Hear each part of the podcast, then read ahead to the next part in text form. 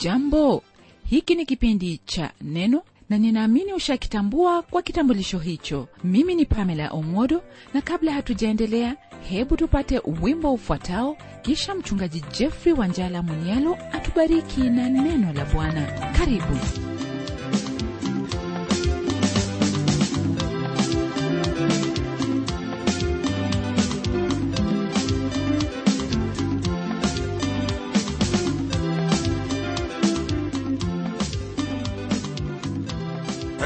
mpendwa katika jina la bwana wetu yesu kristo ni imani yangu kwamba bwana amekuwa pamoja nawe na kwamba umeendelea kuona ukuu na wema wake maishani mwako kwa kuwa yeye ni mungu ambaye anakujali na pia anayajali maisha yako. Ndugu mpendwa nina furaha sana wakati huu nikijua kwamba umeendelea kuuona ushindi wake bwana maishani mwako hasa kwa kuwa umeendelea kumtegemea na kuzingatia lile ambalo tumejifunza yaani neno lake bwana hakuna ushindi wowote ule ambao waweza kuupata maishani mwako isipokuwa ushindi ambao unatokana na kulitii neno lake bwana. Bwana yesu kristo alipokuwa akijaribiwa hakutumia akili zake mwenyewe wala hakutumia mbinu zake mwenyewe lakini alitumia neno lake bwana na neno la mungu latuambia kwamba alimshinda shetani kwa neno hilo. Ndugu mpendwa kwenye kile kitabu cha ufunuo sura ya 12 twapata habari za wale ambao walikuwa wamemwamini yesu kristo nao walimshinda ibilisi kwa ushuhuda wa vinywa vyao na kwa damu ya mwana-kondoo. Kwa hivyo lolote ambalo litakuja maishani mwako iwe ni katika hali hiyo ya majaribu au vishawishi kumbuka kwamba waweza kuvishinda vyote maana una neno hilo ambalo lina ushindi neno hilo ambalo litadumu milele. Na kwa sababu hiyo basi ndugu msikilizaji nataka tuendelee na somo letu siku hii ya leo ambalo lipo kwenye aya ya 16 hadi 19 ya sura ya kwanza ya hiki kitabu cha yakobo. Nam kumbuka kwamba tumekuwa tukinena habari za kujaribiwa kwamba mungu siye ndiye ambaye anayekujaribu lakini mtu anapovutwa kwa tamaa yake mwenyewe basi yeye hudanganywa na mwishowe hujiingiza katika dhambi. Nam tamaa ikichukua mimba huzaa dhambi nayo ile dhambi ikiisha kukomaa huzaa mauti. Hilo ndilo ambalo tulikuwa tukiliangalia kwenye kipindi kilichopita na bado tutaendelea kulizingatia jambo hilo hasa tunapoendelea kwenye somo letu la leo. Neno lake bwana latuambia hivi kwenye aya ya16 katika kitabu hiki cha yakobo sura ya kwanza. Ndugu zangu wapenzi msidanganyike. Kwa mujibu wa hili ambalo twalisoma kwenye aya hii ndugu msikilizaji neno hili la mungu latuambia kwamba tusidanganyike. Nam neno hili hasa lina maana ya kurandaranda au kupotoka na kwenda huku na kule ni kama vile wale kondoo ambao walikuwa wamepotea ambao bwana yesu kristo alinena habari zao kuhusu yule mchungaji ambaye alikwenda kuwatafuta. Naye yakobo anatuhimiza kwa kutwambia kwamba tusipotee wala tusifikiri kwamba twaweza kuenda wala tusifikiri kwamba twaweza kuenenda hivyo hivyo huku tukiishi katika dhambi. Huyo ambaye huendelea katika dhambi ukweli wa mambo ni kwamba hana hayo mawasiliano au uhusiano na mungu baba na haiwezekani kwamba huyo amezaliwa mara ya pili. Iwapo wewe waendelea kuishi katika dhambi na kuifurahia dhambi hiyo basi kile ambacho kipo ni kwamba wewe si mtoto wa mungu na wala hauna haki yoyote ya kusema kwamba wewe ni mtoto wa mungu. Hili ambalo twalisoma hapa ndugu msikilizaji ni jambo ambalo twafaa kulizingatia na kulitafakari sana maishani mwetu. Maana mtume anasema kwamba ndugu wapenzi msidanganyike. Hii ikiwa na maana kwamba kuna huo uwezekano wa wewe kudanganyika na kufuata tamaa ambayo itazaa dhambi na baada ya hiyo dhambi kukomaa basi itazaa mauti. Ningelipenda ufahamu hili kwamba watu wengi wamekuwa wakijidanganya. Wamejidanganya kwamba wataendelea kuzini na huku waendelee kuishi maisha ambayo ni ya utakatifu. Jambo hilo haliwezekani hata kidogo. Kwa sababu unapoendelea kutenda dhambi hizo iwe ni ya kuzini au kuiba utafikiri kwamba hakuna yeyote anayekuona au hakuna yeyote anayekufuata. Lakini usisahau kwamba kwake mungu hakuna lolote ambalo laweza kujificha macho yake. Mungu anakuona na mungu anakujua na chochote kile ambacho unakipanda uwe na uhakika kwamba hicho ndicho utakachovuna. Mpendwa msikilizaji kumekuwa na tabia mbaya tabia ya watu kufanya mambo maovu na huku kuendelea kusema kwamba wao ni watoto wa mungu. Mtu yaweza kuendelea kufanya hivyo siku nyingi. Nam mtu yaweza kuishi katika dhambi lakini neno hili latuambia kwamba tusidanganyike.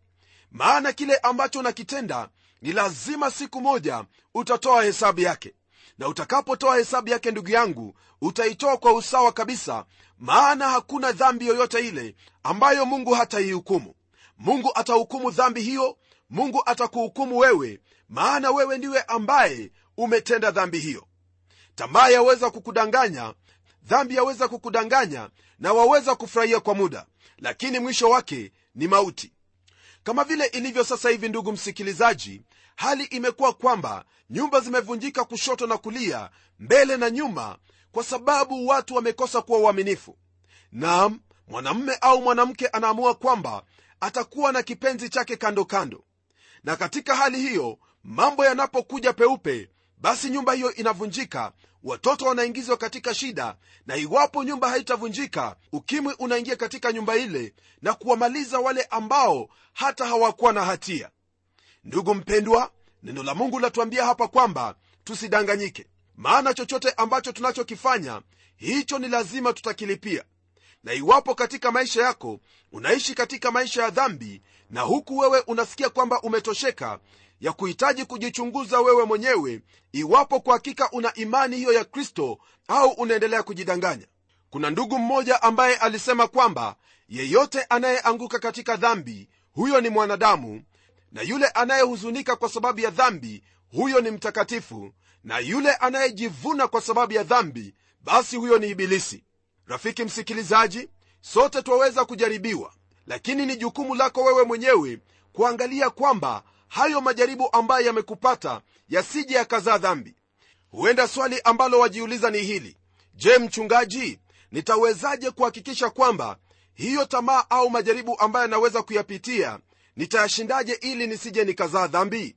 Jibu la swali lako ndugu yangu lapatikana katika hili ambalo tumelisoma kwenye aya hii kwamba usidanganyike.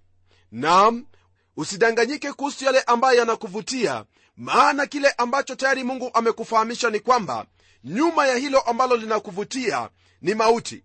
Wamkumbuka hawa yeye alitazama lile tunda na alipoliona kwamba lafaa kwa chakula na pia lapendeza macho na lafaa kumfanya mtu awe na maarifa alinyosha mkono wake akatoa tunda lile akala. Tazama ndugu yangu yeye mwenyewe aliendelea na kufanya hilo ambalo mungu hakuwa amemwagiza. Na baada ya hapo nini hicho ambacho kilitokea? Baada ya hapo basi mauti ndipo yalipoingia katika maisha ya mwanadamu. Mungu hakumtaka mwanadamu afe wala hakuwa na mpango kama huo. Lakini kwa sababu ya kutomtii mungu basi kile ambacho kilionekana kuwa ni kizuri kile ambacho kilionekana kwamba kitamwinua kilibadilika na kikawa mauti kwake. Na hivyo ndivyo ilivyo dhambi hata leo hii usidanganyike ndugu yangu. Fuata maadili yake bwana. Fuata neno lake mungu. Nawe utakuwa imara. Majaribu na vishawishi vijapokuja kwako wewe utakuwa umesimama wima kabisa na dhambi hiyo haitapata nafasi katika maisha yako. Na kwa taarifa yako ndugu msikilizaji ndiposa mtume paulo akiwaandikia wale wapendwa katika kanisa la efeso aliwaambia maneno yafuatayo katika kitabu hicho cha waefeso sura ya 4 aya hiyo ya 25 hadi 30 kwa maneno yafuatayo. Basi uvueni uongo mkaseme kweli kila mtu na jirani yake. Kwa maana tu viungo kila mmoja kiungo cha wenzake. Muwe na hasira ila msitende dhambi. Jua lisichwe na uchungu wenu bado hujawatoka. Wala msimpe ibilisi nafasi. Mwibaji asiibe tena bali afadhali afanye juhudi akitenda kazi iliyo nzuri kwa mikono yake mwenyewe apate kuwa na kitu cha kumwagia mhitaji neno lolote lililo ovu lisitoke vinywani mwenu bali lililo jema la kumfaa mwenye kuhitaji ili liwape neema wanaosikia. Wala msimuhuzunishe yule roho mtakatifu wa mungu ambaye kwa yeye mlitiwa muhuri hata siku ya ukombozi. Hasa lile ambalo napenda kuzingatia hapa ndugu yangu ni aya hiyo ya 27 ambayo yasema kwamba wala msimpe ibilisi nafasi aya hiyo ndugu msikilizaji ni aya ambayo yatuambia waziwazi kwamba tusijaribu kufanya lolote lile ambalo laweza kumpa ibilisi nafasi iwe ni kwa kuenenda katika tamaa au kwa kuwaza mawazo ambayo mwishowe yatampa ibilisi nafasi kama vile awa na adamu walivyofanya na kisha wakajipata katika janga ambalo leo hii wanadamu wanaendelea kuumia kwa sababu ya chaguo lao. Ndugu mpendwa usidanganyike kaa katika neno lake bwana litazamie neno lake bwana. Acha neno hili lilinde moyo wako na lilinde nafsi yako na lilinde mawazo yako. Maana katika neno hili ndipo utakosa kudanganyika ndipo utasimama wima vishawishi vya shetani vinapokuja katika maisha yako. Nam ushindi umehakikishiwa iwapo utafuata sharti hilo.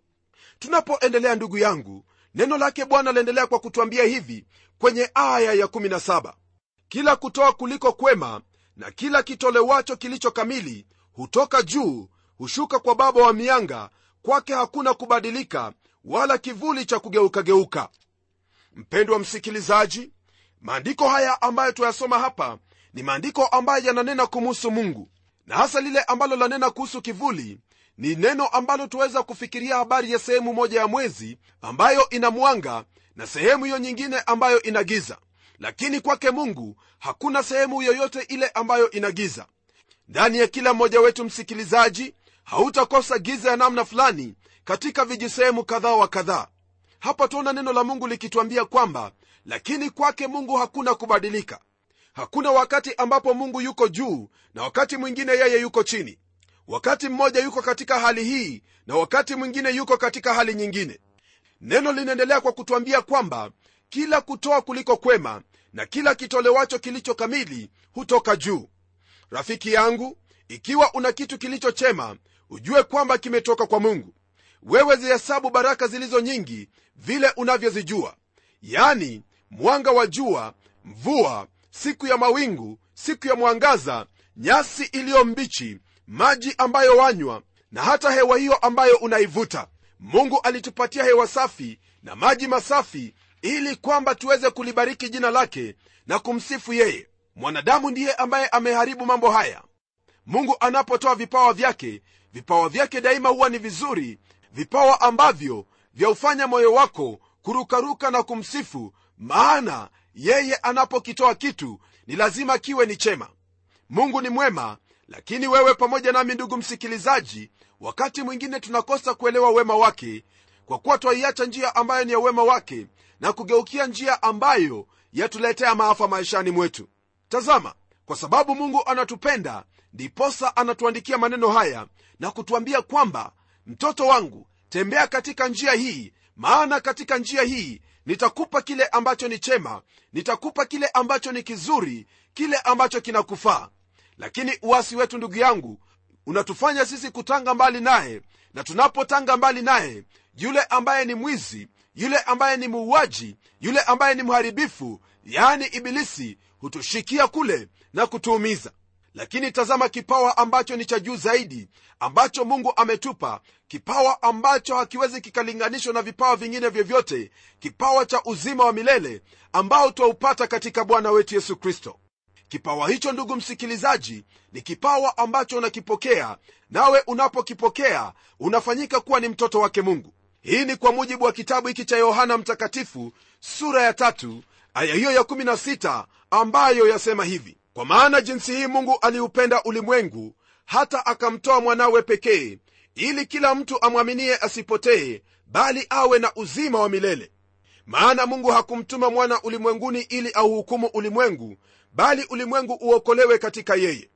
Amwaminie yeye hauhukumiwi asiyemwamini amekwisha kuhukumiwa kwa sababu hakuliamini jina la mwana pekee wa mungu.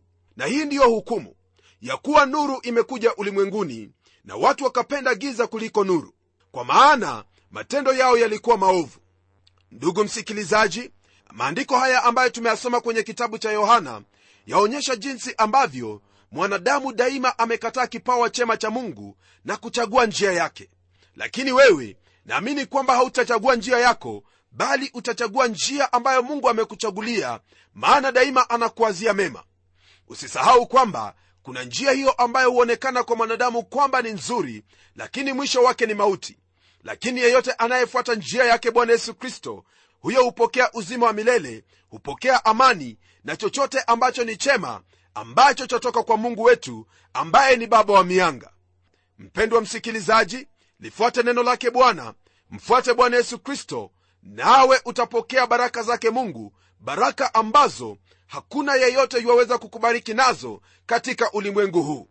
Tunapoendelea twaingia kwenye aya ya 18 ambayo ina haya ya kutwambia kwa kupenda kwake mwenyewe alituzaa sisi kwa neno la kweli tuwe kama limbuko la viumbe vyake. Kwa kweli ndugu mpendwa haya ndiyo ambayo mungu alikusudia katika maisha yetu. Alitupenda yeye mwenyewe na akatuzaa kwa neno hilo la kweli neno hilo la kweli hasa aya hii yanena kuhusu kuzaliwa upya yani kuokolewa au kumwamini yesu kristo awe bwana na mwokozi wetu. Je yeye alituzaa vipi? Alituzaa kwa neno hilo la kweli ili tuwe kama limbuko la viumbe vyake. Neno hilo kuzaa lina maana hasa ya kuzalisha au kufanya jambo liwepo. Kuna wale ambao wanasema kwamba iwapo mimi nilichaguliwa kwamba nitaokolewa basi sitapotea na wala sina lolote ambalo naweza kufanya kuhusu jambo hilo. Iwapo nitaokolewa basi nitaokolewa. Kuna mambo mawili hapa ambayo ni lazima mpendwa msikilizaji uyafahamu. Jambo la kwanza ni kwamba yeye katika mapenzi yake mwenyewe alituzaa sisi. Nam na jambo la pili ambalo nataka uelewe ni kwamba katika hali hiyo ya kuzaa kuna wale wawili ambao huja pamoja ili kwamba hali hiyo ambayo hutangulia kabla ya kuzaa iwepo kwa maneno mengine ndugu msikilizaji mapenzi yake mungu pamoja na mapenzi yako ni lazima yawe pamoja ili kwamba uzaliwe mara ya pili. Usijaribu kusema kwamba jambo hili halikuhusu wewe hata kidogo. Si mapenzi yake mungu kwamba mtu yeyote aweze kupotea au kuangamia. Unapozaliwa kwa neno lake bwana ndugu msikilizaji ni lazima katika nia yako na katika mapenzi yako ukubali kwamba wahitaji kuzaliwa mara ya pili unapoamua kwamba utamwamini yesu kristo kama bwana na mwokozi wako basi hapo ndipo mapenzi yake mungu yanatimilika na pia mapenzi hayo ambayo unayo yani ya kutaka kuzaliwa mara ya pili yanatimilika katika maisha yako. Naye mungu anatenda uokovu huo maishani mwako kwa msingi wa kile ambacho umeamua kutokana na mapenzi yako. Ndiposa nina shida ya wale ambao wanasema kwamba ni lazima ufanye jambo hili na jambo lile lingine ili uweze kuokolewa haiwezekani hata kidogo ufanye jambo hili au jambo lile ili uweze kuokolewa bali kile ambacho wahitaji kufanya ni kwa nia yako mwenyewe na mapenzi yako uone hitaji la uokovu wako na utambue kwamba hitaji hilo mungu tayari amekutana nalo kwa njia ya mwana wake yesu kristo. Nawe unapofanya hivyo basi uokovu huo mungu anautenda katika maisha yako. Ndiposa ndugu msikilizaji mungu hawezi kukushurutisha kwa vyovyote vile ili uweze kumwamini. La hasha hakuna siku ambayo mungu atakushurutisha ili umtumikie maana yeye hafanyi jambo kama hilo. Mungu hawezi kukushurutisha ili unyenyekee chini yake kwa kuwa yeye si mungu ambaye anawashurutisha watu ili wamtumikie bali anataka mtu yeyote ambaye anamtumikia yeyote ambaye anampenda atende lolote lile kutokana na utii unaotokana na mapenzi yanayotoka katika upendo wa huyo ambaye anamtii. Na kwa taarifa yako ndugu msikilizaji mungu alisongeza kuzimu pamoja na mbingu ili aweze kukufikia wewe. Lakini alipokufikia wewe hawezi kukushurutisha hata kidogo kumwamini bali yeye amesimama nje ya mlango wa roho yako ili uweze kumruhusu kuingia ndani ili ale pamoja nawe nawe ule pamoja naye. Tunapogeukia aya ya19 katika sura ya kwanza ya hiki kitabu cha yakobo neno lake bwana laendelea kwa kutwambia hivi. Hayo mnajua ndugu zangu wapenzi. Basi kila mtu na awe mwepesi wa kusikia bali si mwepesi wa kusema wala kukasirika. Kwa mujibu wa hili ambalo tumelisoma maneno haya yanalenga hasa wale watu ambao wamekwisha kukombolewa na bwana wetu yesu kristo katika maisha yao. Hasa jambo hili ndugu msikilizaji lina maana ya kulisikia neno yani ikiwa ni mhubiri anahubiri au neno lolote katika jamii ni vyema kulisikia na kuliangalia kikamilifu na kulichunguza vyema pasipo kurukia mwisho wa hilo ambalo limenenwa. Hasa unapolisikia neno lake mungu ni vyema uwe mtu uliye makini sana maana kuna mafundisho mengi tu ambayo waweza kuyasikia na unapoyachukua mara moja yanaweza kudhuru maisha yako pamoja na kuidhuru imani yako. Naam baada ya wewe kuwa umekwisha kuzaliwa katika neno la mungu mambo huwa hayajamalizika bado. Ili kwamba lolote unalolisikia uweze kulibainisha kati ya kweli na hilo ambalo ni kosa. Pamoja na hili ndugu msikilizaji neno hili pia latuambia kwamba twahitaji kuwa wepesi wa kusikia lakini si wepesi wa kusema.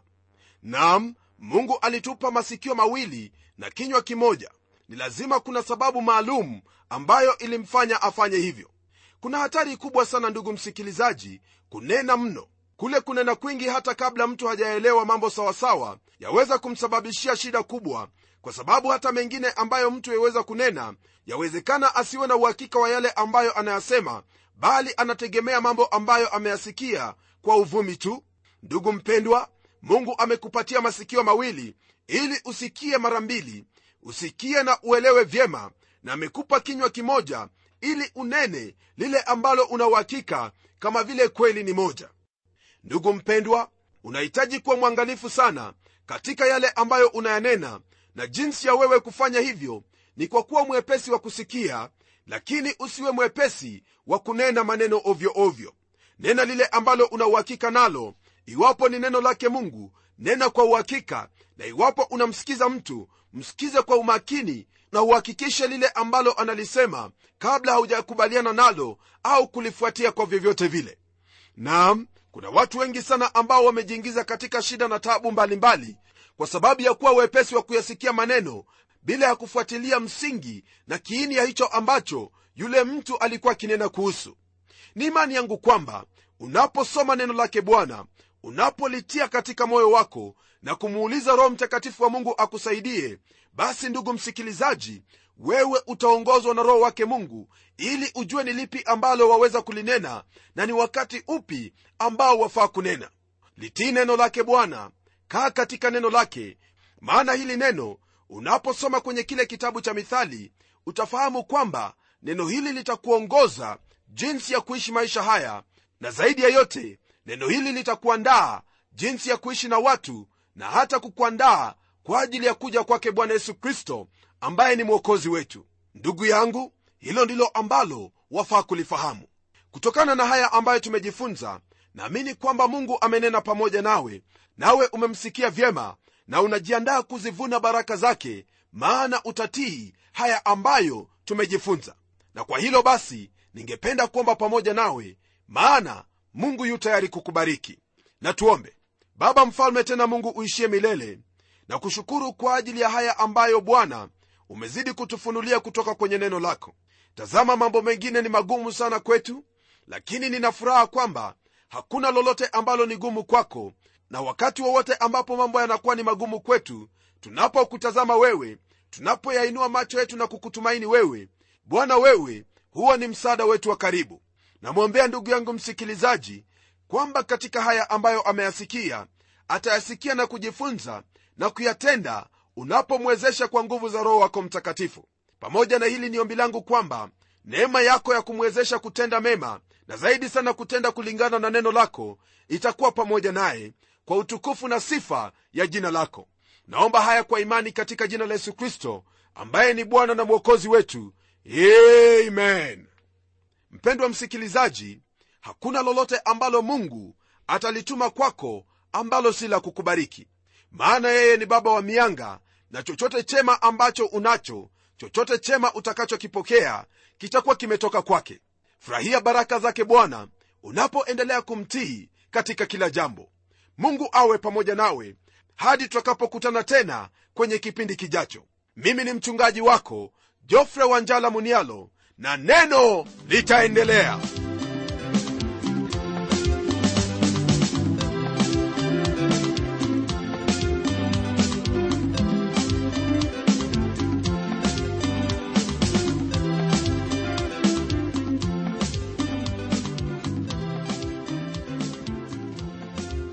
kufikia hapo msikilizaji wangu najua kwamba baraka umezipokea. Na iwapo una swali au pendekezo uitume kwa anwani ifuatayo. Transworld radio sanduku la posta ni 21514 nairobi. Kisha uandike code namba ambayo ni 00505 kenya. Nitarudia tena. Transworld radio sanduku la posta ni 21 514 Nairobi, kisha uandike code namba ambayo ni 00505 Kenya. hebu tukutane tena kwenye kipindi kijacho kwa mibaraka zaidi ni mimi mtayarishi wa kipindi hiki pamela omodo nikikuaga kwa heri na neno litaendelea